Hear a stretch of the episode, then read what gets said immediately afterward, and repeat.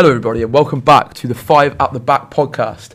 We've got a back four today with a very, very special guest. Alongside us in the studio is Dan Sandison, all the way from New Brighton, come across the Mersey today. Um, it's our pleasure to welcome him onto the show. He is the editor in chief of the best looking football magazine in the world. Are you not? Wow, you've been on the on the Twitter. Maybe just a little scroll. Di- direct from the Twitter. Uh, yeah, I suppose I am. That's me. Do you want to tell us a little bit, bit about yourself? Sure. Um, I'm Dan. I'm the oldest person in this room by some distance. um, I'm a John Moores alumni back in the building, and for the, the past ten years, I've been the editor of Mundial magazine, one of the co- co-founders. Um, we started as a magazine. It was meant to be a one-off for the World Cup in Brazil, and then it became um, a decade-long project, essentially. And um, with me in the studio today, we've got Tom, Hello. we've got Jordan, Hello, everyone. and we have got Ant, who's going to America tomorrow, and uh, is this is his final act in Liverpool for the next ten days. for a little so, bit, yeah, It's, um, it's a week. yeah. sunny, sunny, sunny Boston. Yeah, Sunny mi- Boston. minus 20 degrees Celsius Boston. Nice. Uh, yeah. um, well, we, if we if we get started, um, I just want to ask you, uh, basically, what what do you love most about your job as as editor in chief of of the Mundial magazine? Oh, um, putting a magazine together is always the best bit. It's kind of one part of what we do, but it's probably the most important part. We do. We're back to doing four a year after a break for COVID, um, and it's the most collaborative thing we do. It's um, it brings the whole team together. We get to tell stories in long form, which is always nice in a, in an era of very short form. Twitter, Instagram, bite-sized stuff. You get to spend a little bit of time on a story. Um, and it's the thing that we get the best feedback for. We know we've got like a few thousand subscribers now who kind of get the mag four times a year and they'll send you photos of it arriving on their doormat. Um, we missed it a lot when it was away for about two years. So we've done it's our third one back. and that's always that's always what we want to get back to. We've had to do a lot of different stuff over the years. We were a creative agency for a long time to kind of fund this side of the business, which is the mag, but it's probably the purest, um, most exciting part of the Mundial brand to, to kind of get um, highfalutin about it. It's it's it shows people what we do best, which is tell football stories that mm. maybe you wouldn't find and we'd like to think you wouldn't find anywhere else. Certainly not in the in the news cycle. Yeah, well, we've like um, we've we've all been we, we've been really loving like these these new covers that have that, that have come for the Mm. for the latest uh, latest edition, um, and I, I believe each each one sort of tells a story about a different player when they were young, Ex- exactly. um, and what was sort of like the the creative process behind that, and how did that sort of come about? So we've done, we've had a, we've had a variety of different covers over the years. We do travel covers. We did Marseille, Casablanca, New York. Uh, we've done icons. We've done, we've had boots on the cover. But it, it, it is kind of footballing icons that that always plays best for us. It's what our audience expect from us. But you run out essentially, or if you or if you do, if you do a very broad story about R9 or Johan Cruyff or whatever, y- you can't really do it again, at least not not for a long time. So what we try and do um, is dive into a, a, a very small part, but but tell it in great detail. So this one, the the loose internal working title is the portrait of the artist as a young man, and it's break breakout seasons. So it's Maradona, Argentinos Juniors, Messi leaving La Masia and kind of becoming a first team player. Um, Haaland at Dortmund. We know we had two or three breakout seasons before that, but he was kind of when he announced himself to the world. Um, R9 at Cruzeiro when he scored like a million goals. That picture that you put on Instagram, like the where he's got the, the, the three star kit Yeah. and, and like the baggy, So it's good. just it's It's so unbelievable, isn't it? Yeah, so, he's, so um, good. it's kind of a period. I mean, we're very lucky. We've got kind of great writers for this who have been on the ground in South America and gone and interviewed the people who'd seen both. Um, the- Maradona, when he came through, we found a scouting report, and then the the Cruzeiro story. He still belongs to that team as far as as far as people in Belo Horizonte are concerned. Yeah, um, yeah. Um, so yeah, we to get back to your question, we, we tried to do something specific with it, and we tried to dive into a period of time and what it meant to those fans, each of those players individually, um, because we think that's more interesting than just a Wikipedia run through of goals, games, things like that, and. It also frees us up to hopefully revisit those players at a different stage in their career and to write different things or to create different podcasts about them later on, without feeling like we've exhausted it. Yeah. Mm. And and in terms of like the because the, the covers themselves are so visually cool. Um, like what's what sort of like the if you could talk us through a little bit about the team behind Mundial and Mhm. sort of what goes you know obviously there's writing but there's producing there's editing Yeah. itself like you know Sure. so we're still a very small team, despite having been around for 10 years. There's, there's, there's four or five of us who work on a variety of things. I'm the editor-in-chief, but I also sort of double as a, a head of brand for, for Mundial and work on various projects like the merchandise we do and the collaborations. Um, Owen is our editorial director, so he kind of sees, oversees any content that goes out, helps really shape the magazine he's got. Um, a lot of experience in magazines over the years. Um, James, who's our features editor, will commission out all those bits that you see and, and work with the writer to make sure that they fit the Mundial tone of voice and all the other bits around it, kind of the front section, the fun bits, the, the longer form articles that aren't the cover feature. He'll work on that. Um, Seb, who I believe you all met at the Walker Art Gallery events. Um, Yeovil's fine Yeovil's, yeah, and if he's Yeovil's finest, imagine Yeovil's worst. um, so yeah, Seb's kind of worked on video for a long time as a TV producer, and he's sort of a managing editor role, and he'll make sure we pull everything together and kind of shape that. And then he also he's a bit of a non-league legend and a bit of a, a stato, so he'll write those kind of stories about stuff that's off the beaten track. And then Alex, our art director, long-suffering art director, is the only member of design staff we have, so he tries to oh, pull, wow. pull it all together into shape in time, usually with stuff arriving past deadline and right up to the wire, a lot of late nights, a lot of early mornings.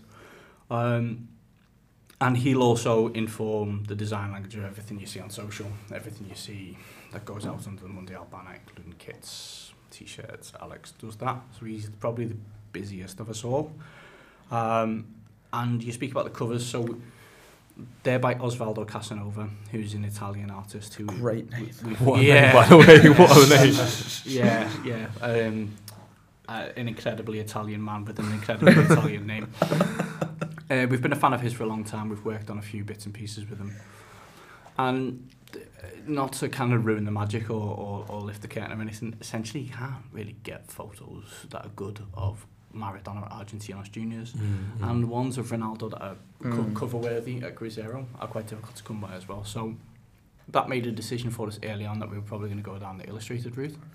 And then we just wanted to work with Osvaldo for such a long time that his style, where they all feel different, Mm. they all feel very different illustrations, but there's a Yeah. red thread that goes through them that ties them all together. And they're dis- distinctly Osvaldo Casanova and distinctly Mundial. So that was kind of all Alex's process. He worked really closely with the with the illustrator and made sure that came together. Um, so that's the team, and then as part of like our bigger parent company, there's a there's a much bigger a bigger team, but we haven't really got time to go into that. If you don't, Us. mind, me- if you don't mind me asking, um, what's what's your favourite of the new covers as well? Um, so probably Ronaldo, I think. I think he was. i- i- i- We've we've quite specifically divided them by age. They kind of cover four or five decades across all those players. Mm. Um, Messi is obviously of, of of this era. He's the kind of greatest, and that sold really well. It, it helped that he won the World Cup during the during the sales cycle. he did it just for Mundial yeah, yeah, it did look very unlikely. Mbappe was in the run in the running to one of the covers as well, so there was a real stressful um, watch of the World Cup final. Um, but Ronaldo's probably the player that falls most most neatly into my era. I, I kind of, I was um, I was ten in in '98, and I'd kind of seen him come through in '94 through, and he was on the bench and stuff. So it's um, I think. I think he's the best as well, but that's that's just Mm. opinion. Uh, What, best as in... He's the best. He's the Player, best. He's ever? The best. Mm, Best dribbler, I think. Was, was I know. we- we I don't know. I'm, I'm, I'm way too I'm way too young for Maradona. I know obviously Yeah, obviously yeah. he's kind of wh- what people say. So maybe if I'd seen Maradona with, with my own eyes, as people say, I- I'd, I'd think differently. But but um, R9's the best player I've ever seen. Yeah. Do you remember like a, a, a specific sort of like a first game or sort of first moment of being like conscious of, of Ronaldo? I remember the boots Yeah. more, more, more than the Oh. player. So I had a T-shirt. I went on holiday in like '97, and I had a T-shirt of him in the boots, and just knew he was amazing. Yeah, yeah, yeah. Um, and yeah, uh, I, don't, I don't know an, an on-pitch moment because there were, there were so many and you didn't really, there was no like clips of stuff back then. You had to watch Mm. 90 minutes, which seems like an awful long an awful long time. And there was bits and pieces of Italian football on TV and stuff. So he was kind of obscured. But m- maybe my first play, player of, of that like was was probably Baggio four years earlier, and it was I'd seen glimpses of him on Channel 4 and stuff. So so it was Baggio and then Ronaldo. But I don't remember an, an on-pitch moment as such. Um, but I, I remember just being like, what are those boots? That's insane. I, I remember the advert, the Nike advert in the airport and stuff like that. Yeah, yeah, yeah. And there was just such a buzz around this this player. Um, and he's not really like the, the, the sort of player I, I grew into liking. Like I probably look back and be like, why weren't you watching Zidane during that tournament? That's my Mm, sort of footballer now. But but when you're a kid, I suppose you want goals, right? You want like Yeah, yeah, explo- explosive pace and goals and, and silver boots and What weird, was it? weird haircut. Was it 47 goals in that first season as well Something with, with. PSV or something? Yeah, like, it's, it's yeah. just yeah. unbelievable, yeah. Yeah, absolutely phenomenal. Um, so he was like the, the so yeah, he's my favorite cover because he's the kind of icon that, that represents me growing up watching football. Um, and I, th- I think like you, you mentioned about sort of first noticing something that wasn't on pitch as well. Um, and that is a lot of what I, I remember you speaking at the exhibition that we um, we met down at uh, Arco, the Walker Yeah, Art Gallery in case no a couple of weeks ago. Yeah, um, when they were doing the Art of the Terraces, they were collabing with the Art of the Terraces, and Mundial went and did a, a little little chat about casual culture. And the big thing about Mundial is the idea of sort of it being everything but on the yeah. pitch. Yeah, if I, that makes yeah, I think so. Sort of sense. It, it does. It does. I think it's me personally, and we've got like a, just took you through the team there, and everyone has their own relationship with football and, and, and works in different ways. And maybe James and Owen are a little bit more on pitch focused and watch a lot of players and understand and like, but the cards on the table, I, I, I, I don't know a great deal about passing and structure and stuff like that. I don't really care that. I like mm. watching football. I like players. I like I like Magic. Ma- I watched all of Wrexham last night and thought that was one of the best games of football I've seen in about ten years. Ah, if Shout only- out Liam Williams. If only Liam was here. Yeah. um, it was amazing. Like it was, it was incredible. But it, Mm. but it's more like the narrative of it, right? And Paul, Yeah, Paul, sure, Paul sure. Mullin, the way he was working hard and stuff. So it, it is a lot of off pitch. It's Yeah. it's the it's a football culture magazine first and foremost, and obviously those players on those covers and the the, the stories we tell in it. What they do on the pitch informs that informs Mm. those stories. But it's not, you know, goal scoring records are amazing, but it, it's how they did them and how how Ronaldo went from um, Brazil to Eindhoven and was took taken under the wing of this player and work with Luc Nilis is more interesting to me than that kind of just straight stat stuff um, and always has been. Um, yeah, th- those are the things I remember about being a kid. I remember Baggio's ponytail rather than kind of what what he was doing in, in, in Serie A, you know, Yeah. Yeah, in, the, stats. in the middle of the week and stuff. So that's kind of where Mundial's come from, and, and that's I have to be careful because I don't. It's not to say that we don't love football, and there's a load of uh, specifically in this issue in the past couple. There's a lot of stories about games and impacts players have had, and what Zidane did to Pep Guardiola, and what mm. Ronaldo did in a league where he, you know, he was he wasn't one of the big stars. So all of that's very important, but I think the impact those goals, those moments have beyond the pitch is what interests us at Mundial. And I, th- I think from like a, an audience point of view, is, is where the Mundial has become so successful is creating them stories. No one wants to. People read for fun. Like Mhm. at the end of the day, reading is for fun. Reading is for enjoyment. It's that kind of child comic book kind of thing that we both that we all had when we was kids, and kind of combining that with football that's all around us and consumes us. I think that's where Mundial as as a brand and as a magazine has really, as from like a consumer point of view, has really really taken off.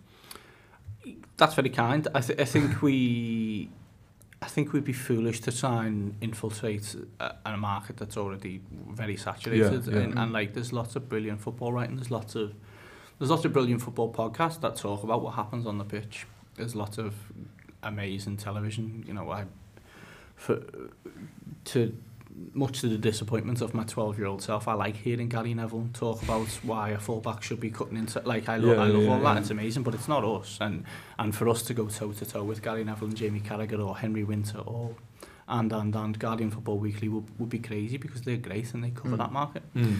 What I think we do, hopefully, is we, we offer something different for people who enjoy different aspects of the game, and, and I think you can consume it alongside that. Like, mm. uh, you know, people will read match reports forever.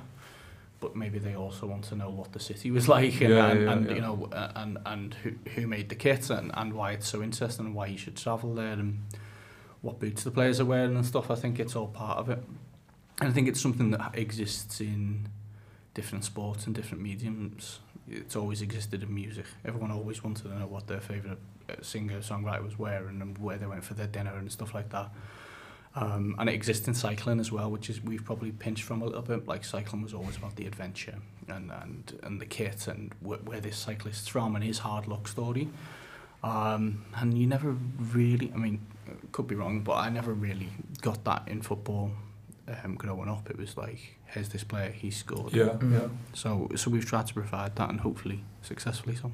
I think that is a really interesting point you make about stories. It's kind of like I, w- when you said earlier about the you know Ronaldo and what's cool about it is not just what he did on the pitch, Mhm. but coming through and how he got there.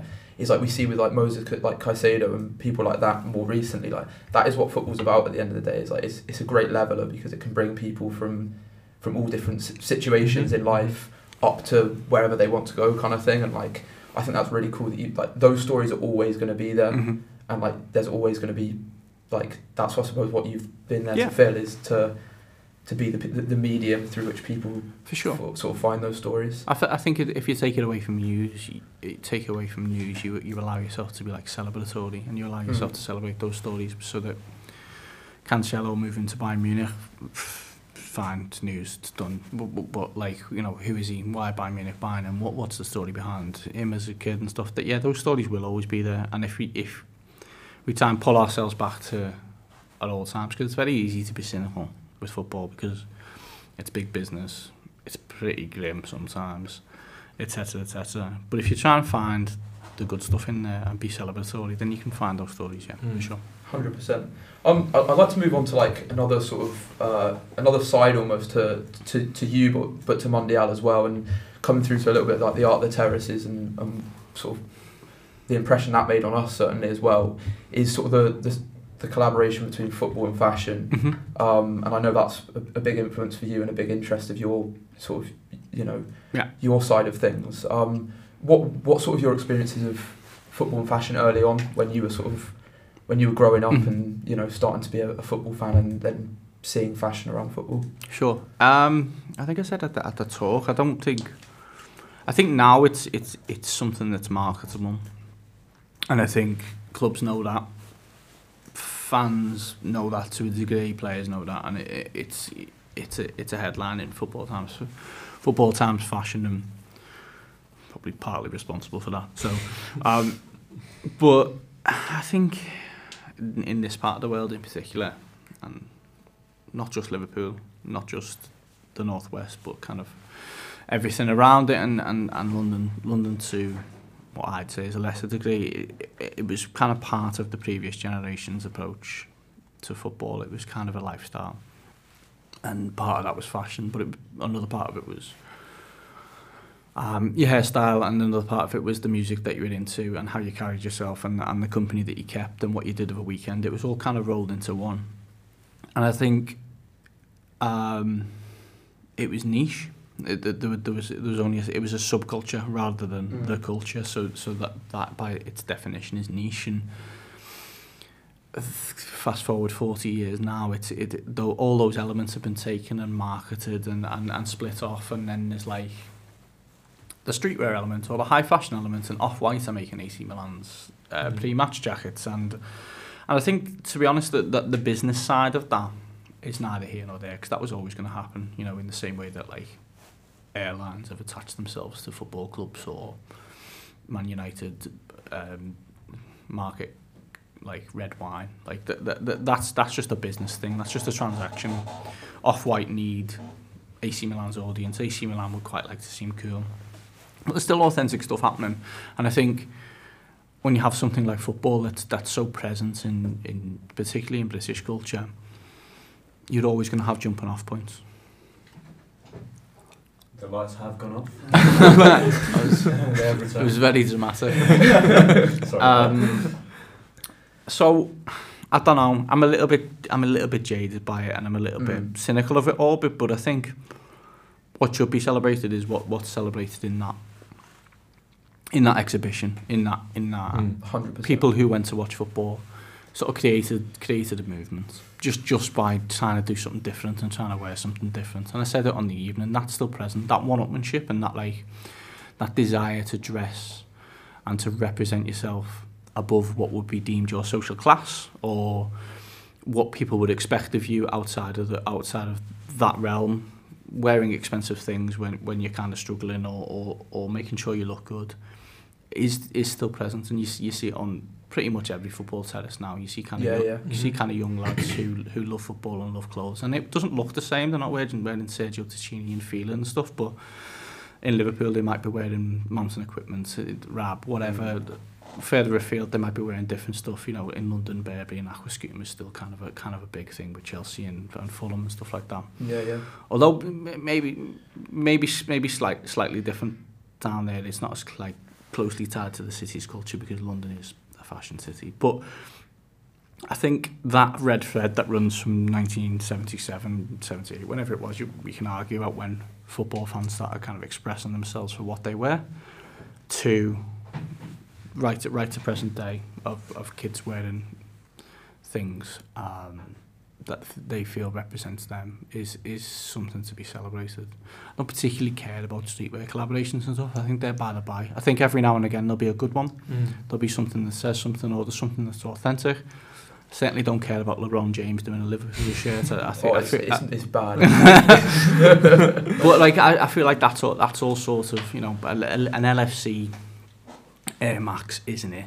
But loads of kids on the clock wearing wearing Montens, is it? It's Yeah. the same thing, Yeah. and, and you have to kind of sift through some of that nonsense to, to be able to pick out what what is still um, an expression of, of culture and not a, a, a marketable thing. Well, I think like the, the, a couple of weeks ago, the Versus um, fashion editor did like a really good piece on. Don't give Morgan Allen credit. I was going to say his name, but you've just said it for me. I'll, I'll see him on Wednesday. But he did a really good piece on sort of like five fo- football fashion collabs that would make sense Yeah. as opposed Yeah. to sort of your AC Milan and Off Whites. Sure, and, exactly. and I think one of them was like Bologna and CP Company, and like which is one of the more obvious ones. Mhm. But I think there was another one where it was like a Spanish a Spanish brand that were like royally tied to the royal family, the same as Real Madrid. Yeah, and like, I think things like that, where it's like like, like the Anderlecht and Fred Perry. I think Yeah, yeah, one of they- yeah, I never thought I would associate Anderlecht and Fred Perry together, but like yeah, they did. a- they had a Fred know. Perry thing. Um, yeah, he was talking to me about that. I think I think it's great, and I, and I think those are interesting. And and if they came to fruition, they would be. They will be they will be authentic and and people would respect it a bit more. But it just depends who you're appealing to. Like because at the end of the day, the people who want authentic fashion football clubs, it, it's a very small audience. Mm. But the people who want mad off-white stuff, that's that's gigantic and that's international. Mm. So you got got to take the rough with the smooth with it. And I think some good stuff's been coming out. And I, like I said the other week, I think um, that reappropriation thing's really interesting. So I quite I, I loved Supreme Aquascutum. I thought that was great because the idea of skateboarders wearing aqua on South Bank. That's pretty cool. That's yeah. funny. That that's someone taking something really high end mm -hmm. and mm-hmm. placing it into a different into a different world, which is what kids were doing with buying a pair of um, Bjorn Borg Deodoras and wearing them to a football ground. That that's exactly the same sort of exchange. Yeah. So so I really like those.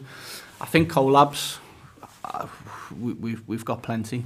like uh, I don't know whether we whether we need any, but yeah, if there's a little bit of care and a bit of love gone into it, and it and it links back to the to the club and to the fan base, I'm I'm all for it. They're not going to go away. So And like, like the way you're saying it there, like you seem to sort of think that there's space for both. Like there is space for your LeBron James Air Maxes for the people that what I feel like that's sort of a much that's a product of kind of like the, the globalization of football and wanting to bring that to America and wanting to bring that all over the world. But like you say, people in people on the Kop who Yeah, who are from Liverpool don't really care about about that. But there's space for both.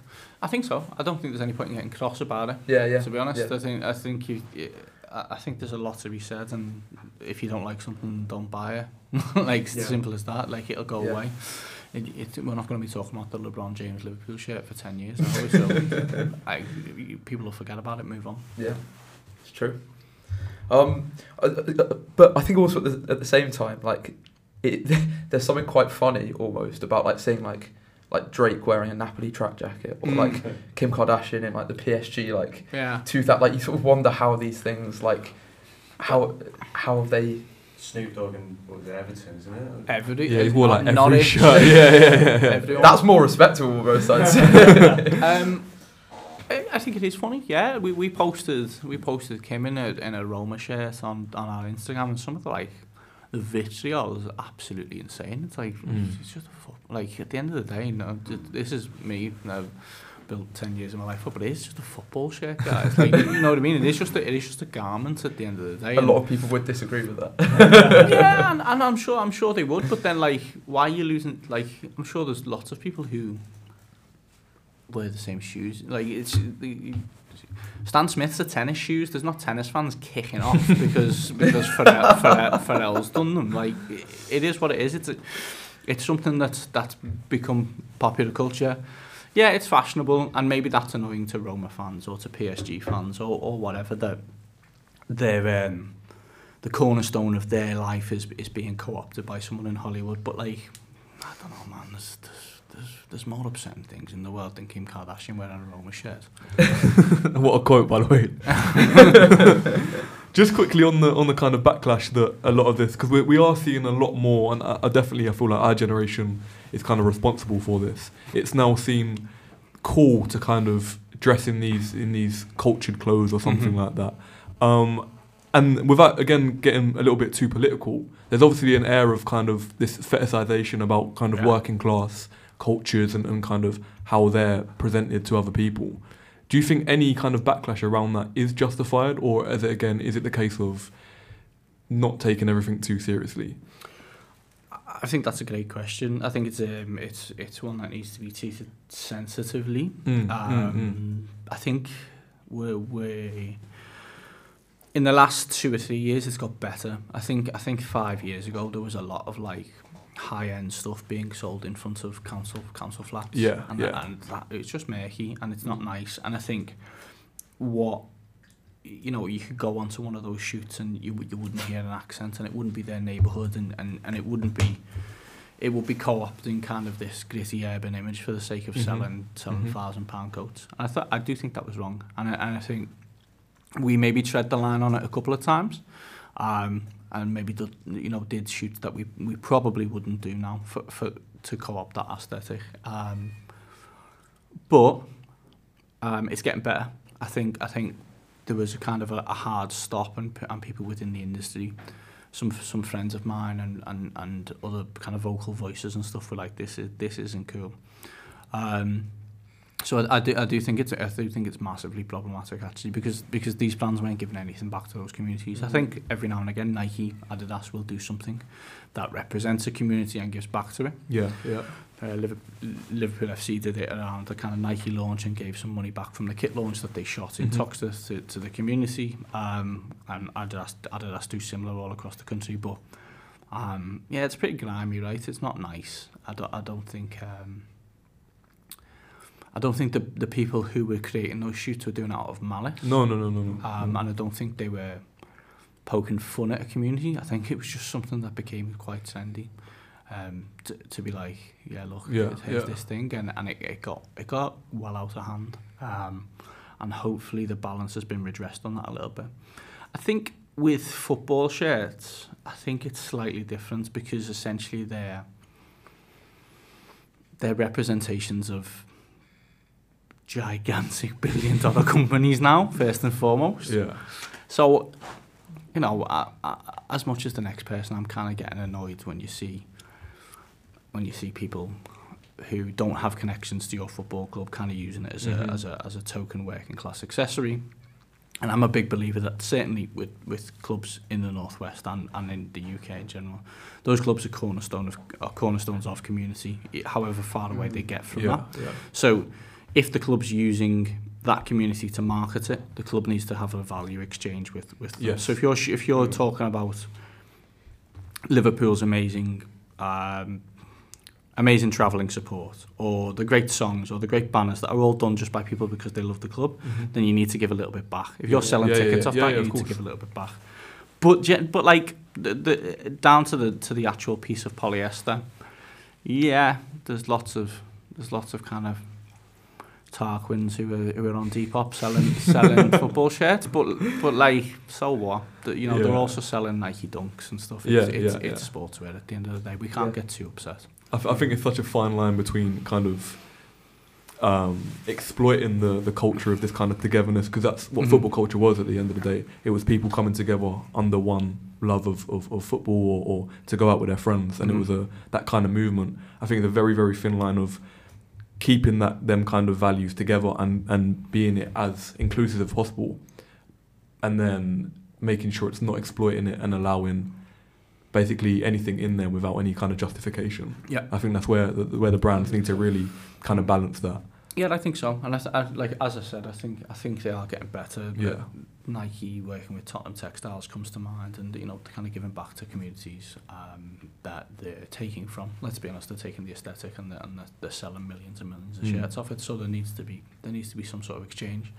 And I think you know, post COVID, post sort of um, all of the social causes that we we saw come up through that time, brands just have to now because.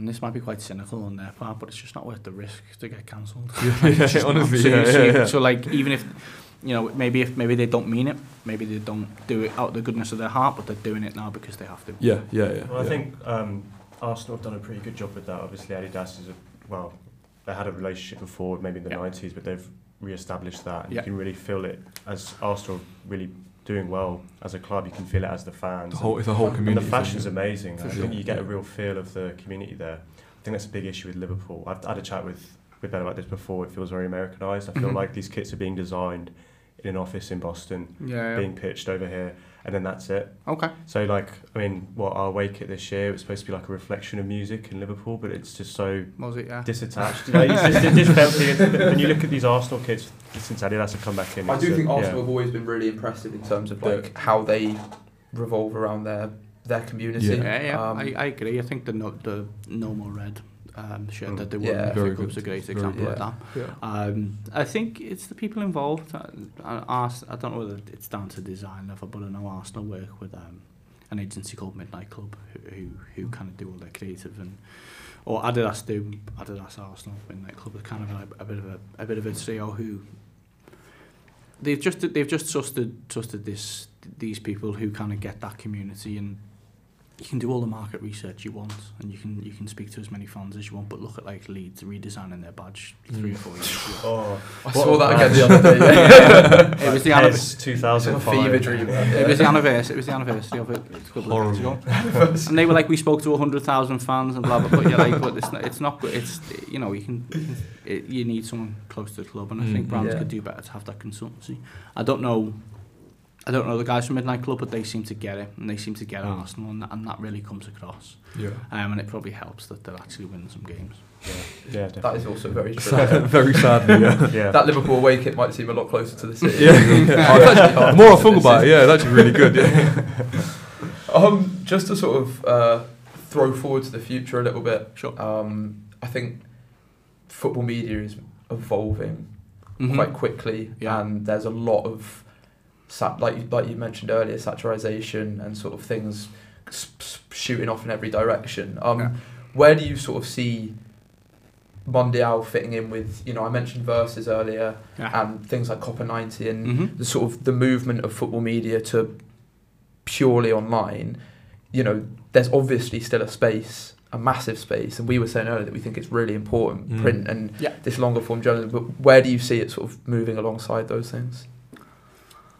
I think I'm just going to go and work in a shop. no. It, um, It'd be I- a good shop. I um, diver. It's going to be. It's going to diversify. I Yeah. think people are going to find their niche. I think podcasts um, are, are a great example of that. Everyone's got like their niche podcast. Did you hear what you said there? to. Podcasts Yeah. are a good example. Well, they are, aren't they? Because like, if you're into, if you're into like stories about gardening in New York, you can go and find your podcast. There'll be one for you. Oh. And if and if if you're into like only New Balance trainers, there's a store for you now. And mm. I, th- I think media will media will go that way as well. You can kind of pick and choose. I don't think I don't think the the glory days of, of picking up a magazine that services all your needs, like Mm. when it was loaded or GQ or whatever, where it's like, well, that's the watch I want, and that's the actor I like, and that's the sports star I like. I don't I don't think that's a thing Mm. anymore. I think people's um, interests are becoming more and more niche, and pointing towards like exactly what they want. And I think, um, I forgot the question. Um, no, so digital. Like, we'll we'll we'll confront digital in a minute, but where's our space? Is it our space is exactly where it is, and it's about finding more people like us.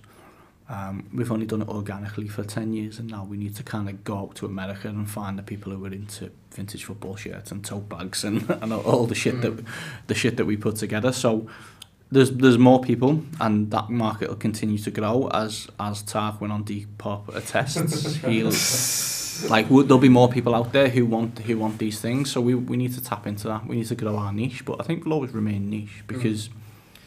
Um, that's the way things are divided up now. You, you sort of curate your feed and you curate your podcasts and you curate it to, to a very specific set of interests mm-hmm. on digital, we need to do more of that because yes, you three in this room might like print, but I'd, I'd expect you to.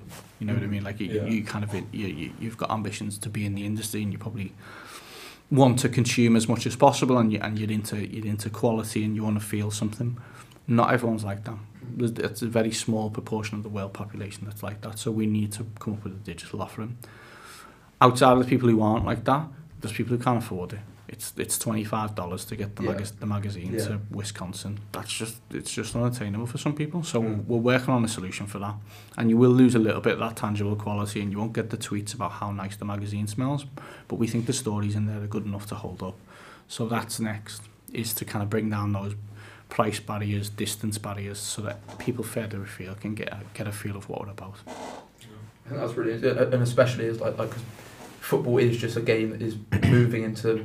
Well, it has been for a while, but is moving into markets all over the Yeah. place as Yeah. well. So, like you say, there will be, with like you know, small sections of people in Wisconsin or, Mhm. or in where you know, out in Indonesia Exactly. or places that will buy that will there will be demand for that, and that will, I Yeah. think that's really cool. Yeah. Yeah, on, on I've got the, sh- the our shops, the, the Shopify app on our phone, and some of the orders that come in are incredible. Hmm. And those people who are doing it now, we're, we're going to sign, remove the price barrier, and we're trying to get an American distributor, etc., etc. But they don't, they're paying like thirty dollars, so they must really want it. You know what I mean? Like so, so, so if if there's that one guy in New York, he's got ten friends who he plays football with every Yeah, week. So yeah, Yeah, yeah, on yeah. to that. And it's less cynical, you know. Uh, you've probably seen, I mean, you've heard some of the stuff I've said today about being jaded and tired, and football fans in the UK are like that because we're hit over the head with it every single day. Yes. And we've done it for a long time. Whereas America, it's new, it's, It's a new exciting. thing. I think that's a really good point. Th- Yeah. there- there's no, there's nobody going. Oh, don't do it like that. Do it Yeah, like yeah, this yeah. in Yeah. New York. Mm. There's a real open. New York and LA are obviously the bit the big ones, but there's you know Austin FC is exciting. There's there's Mm. things happening Mm. in the south now which are exciting, and there's less cynicism. There's a much bigger, uh, much bigger amount of people to, to, to get behind the Mm, sport, mm, mm. Yeah, yeah. and there's communities that are untapped that can start from scratch. So it's very exciting to us, and I think this the same can be said to Australia. The same can be said to Southeast Asia. There's these untapped new football communities.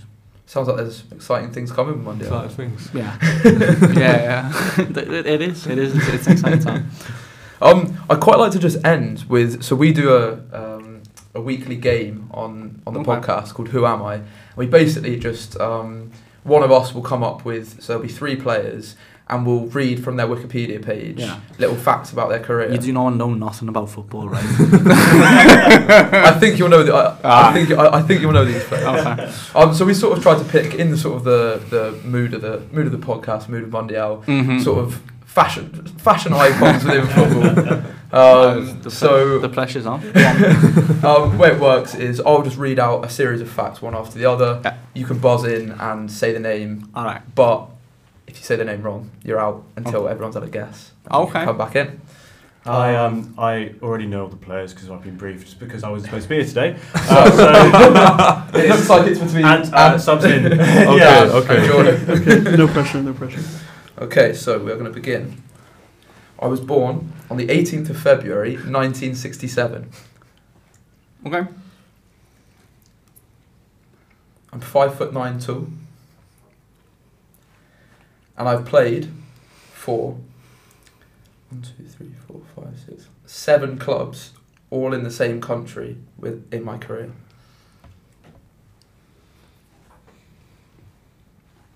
According to Wikipedia, which are not great goal stats, I scored 220 goals in 490 career appearances. Yeah. And for my national team, who you might have guessed who that might be, Nah. um, 27 goals in 56 games, and that is for Italy. Good record. Oh, for Italy. 67. And you only played in one league, you say? Yeah, And seven teams. Because he's played seven it was in the Serie A. Is it Baggio? It is Baggio, yes. There you go. And I had guessed that before you said that he was one of your favourite, but I, That's I, okay. I'd written that before. right, I, could, I didn't realise he was that old. That's Didn't realise he That's what I thought. Yeah, I thought, yeah. surely not born Didn't realise he played for 67. seven different Have clubs. you got the seven clubs there? yeah, yeah. Huh? Have you got them? Uh, the seven clubs were Juve, Fiorentina. Fiorentina. started in Vincenza, Fiorentina, Juventus, AC Inter. Milan, Bologna, Inter Milan, and Brescia. Yeah, Brescia. I remember Yeah, yeah. Brescia. With, yeah. with Pirlo. The like V, I don't white remember V. it, but Yeah, I've, yeah, I've, seen, I've seen stuff about it. Yeah. You don't remember it? Don't. It's Yeah. bleak. That's bleak. I remembered it. I was like in the pub when it was happening. you were as well. weren't? No. yeah, t- Tom's keeping tabs on him, yeah. Right, next up. Cool. Um, I was born on the 25th of January 1967. I scored 81 goals in 503 career appearances. So it was his birthday the other day. We, we should not. Yeah, I we feel like I've seen... I've posted seen, about yeah, this yeah, yeah, somewhere. yeah. Somewhere. Racking your brain back through the feed. do a lot of tweets. um, I played for in two countries in my career, and that was in France and in England. No, he played in Italy as well. No, no. I started my career in 1985 at Toulon before moving to Par- RC Paris, Brest, and then Paris Saint Germain. Bosh. Is it David Ginola? It is David. Nice. It was his birthday the other day. I did the tweet about it. Happy birthday, David. Ginola. Yeah, I'm sorry. Legend of the game. Uh, final one, and this is my favourite, um, and perhaps the most fashionable of all of these. Um, I was born in Arles, in France, in 1981, What's his birthday? 12th of August, if that helps. Ah, It doesn't. it's not who I was thinking. I was a forward. I was six foot tall. Well, still I'm six foot tall. I'm still alive. Shrunk, yeah. Six. I scored 205 goals in 452 games. And I played in France. I played in England. I played in Greece. I played in Italy. I played in Russia. And yeah, that's pretty much it. Born in France.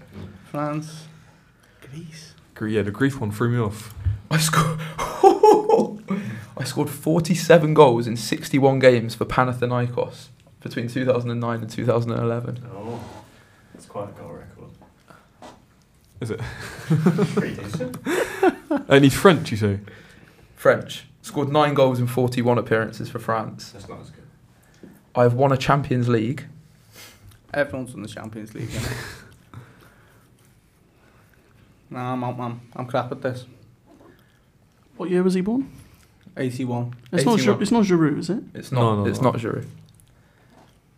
So my career goes Auxerre okay. to Liverpool, to Marseille on loan, to Marseille, to Sunderland on loan, to Panathinaikos, to Lazio, to Queens Park Rangers, what the to Al-Gharafa on loan, to Kuban Krasnodar. Ciao, Djibril Cissé. It is Oh, Djibril yeah. Cissé, the man with the hairstyles. He wants to co- he wants to come back and score like what is it like he's like four goals off hundred goals Yeah. in Ligue 1 or something. Is it? Yeah. Yeah, He said- come- come. He said he'll come back and play for free. Like he needs to 47 goals in 61 appearances for Panathinaikos. In the Greek league. in the, Greek- crazy. yeah, yeah, the Greek league then as well. Anyway, um, thank you very much, Dan, Yes, for coming on the podcast. It's Thanks been an having me. absolute pleasure to have you.